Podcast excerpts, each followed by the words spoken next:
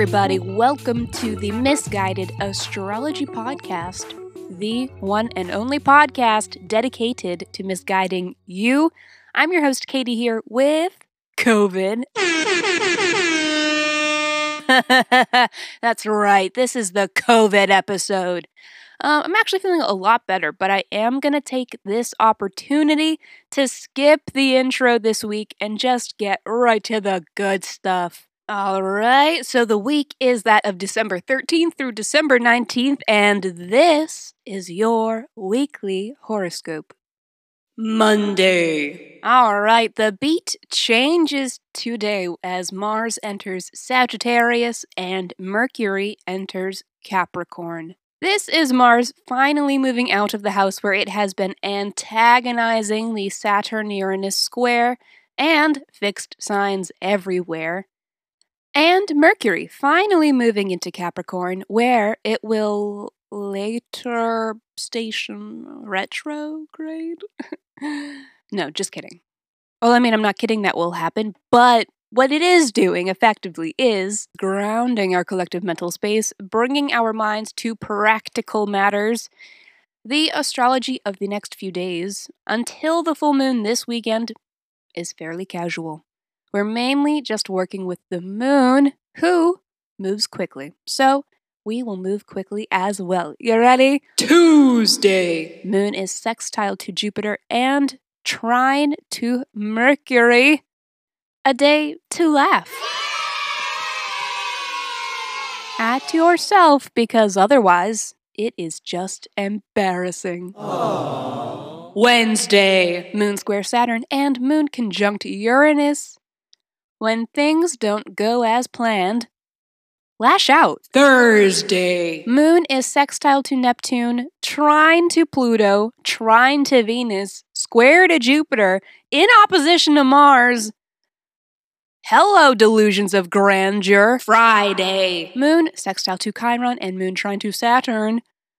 To cry is to dehydrate the body, but to rehydrate the earth. What? Saturday. All right, full moon Gemini. This is a fun, loving lunation in a trine with lucky and optimistic Jupiter. Has us feeling energized and eager. I'm always reminding you how chaotic full moons are when they come around, and the headline for this full moon might be the chaos of curiosity.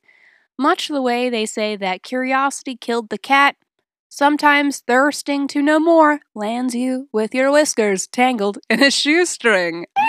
what? So just remember ignorance is bliss. The less you know, the happier you'll be.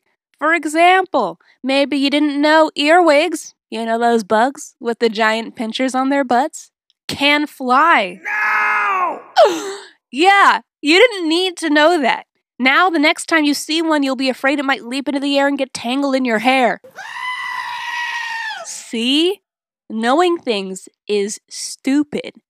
Full moons are the volume on life dialed all the way up, so we can expect Gemini themes to be loud this weekend, meaning that this pertains to the topics of communications, neighbors, neighborhood, siblings, relatives, small trips, and transportation. But hey, enough of the generals. Let's have a look at which house this falls in for you. Scorpio, you will be feeling right at home with this lunation in your eighth house the most scorpionic house of them all. Not that Gemini energy is necessarily a comfort zone for you, Scorpio, but the topics of the eighth house are death, sex, and money, so it is time to get spooky in this bitch. The overarching theme of the eighth house is cycles, beginnings and endings, so you might be seeing a pivotal plot point flavored to this effect around this moon especially to do with shared resources, aka the money and stuff that you share with a partner or have borrowed from a bank or a wealthy relative. Even though the eighth house can be a bit dark, this full moon is trine with Jupiter, so it is alright to feel optimistic that things may play out in an enjoyable way. I dare you to enjoy yourself, Scorpio. Full moons are culminating moments, major plot points, high action. For you, the precursor to this culmination was during June of 2021, a little earlier this year. There was perhaps a foreshadowing or the beginning of something that is really coming to a head now. Sunday. The Venus retrograde begins! Oi, here it is. The big old Venus retrograde is here to make us guess again about the things that bring us happiness. Are they still awesome? Or do they actually suck? Guess now's the time to find out.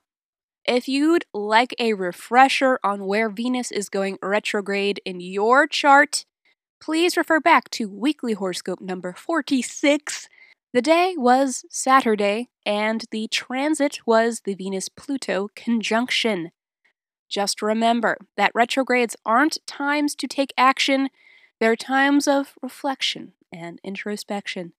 So if you've been waiting to have your messy girl moment, now is the time to have your Ariana Grande Pete Davidson style infatuation. Go hard like it's for PR. Alrighty. That is all for this week. Thank you so much for tuning into the Miss Guided Astrology Podcast. I will see you next Monday.